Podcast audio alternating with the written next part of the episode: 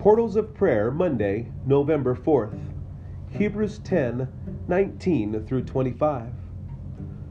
Therefore, brothers, since we have confidence to enter the holy places by the blood of Jesus, by the new and living way that he opened for us through the curtain, that is, through his flesh, and since we have a great priest over the house of God, let us draw near with a true heart in full assurance of faith with our hearts sprinkled clean from an evil conscience and our bodies washed with pure water.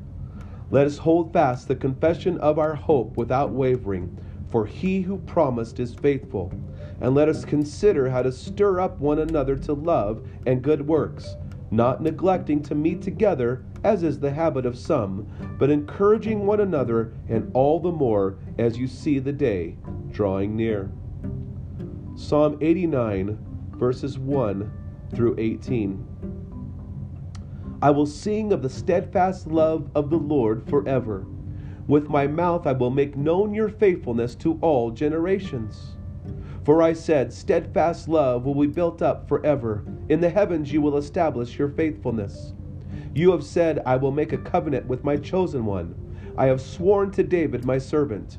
I will establish your offspring forever and build your throne for all generations.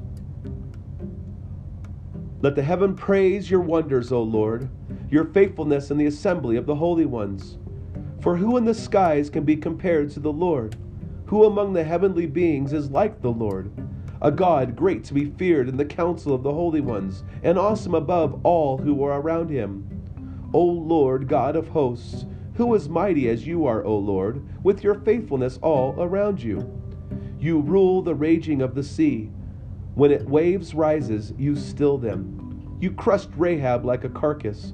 You scattered your enemies with your mighty arm. The heavens are yours, the earth also is yours, the world and all that is in it. You have founded them. The north and the south, you have created them. Tabor and Hermon joyously praise your name. You have a mighty arm, strong is your hand, high your right hand. Righteousness and justice are the foundation of your throne. Steadfast love and faithfulness go before you. Blessed are the people who know the festal shout, who walk, O Lord, in the light of your face, who exult in your name all the day, and in your righteousness are exalted. For you are the glory of their strength. By your favor our horn is exalted. For our shield belongs to the Lord, our King, to the Holy One of Israel. Thy great faithfulness. It feels like my family has moved too many times. New town, new house, new church. Each time we load up a truck with all our possessions, the cascade of changes feels overwhelming. One particular move saw me newly pregnant and my husband leaving behind his job for graduate studies.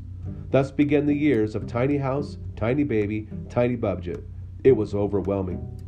Through the years, we have left one town for another, left one church for another. But in each church, I have heard the same hymn Great is thy faithfulness. The song talks about the faithfulness, mercy, and provision of an unchanging God. The author of Hebrews also focuses on God's faithfulness, encouraging us, encouraging us to hold fast to the promises of our baptism. Those promises, forgiveness, salvation, and life everlasting, were granted us in the waters of baptism and are secure even when the ever changing landscape of our life threatens to overwhelm us. Just as the triune God was, is, and ever shall be, so he is faithful in the promises he gives us through his word. His promises are unchanging, no matter how many changes of address or how many earthly chaos we experience. Almighty God, help us rest in your unchanging promises of forgiveness, salvation, and life everlasting. Amen. Let us remember this day that Jesus, our Savior, the author and the finisher of our faith, is the same yesterday, today, and forever.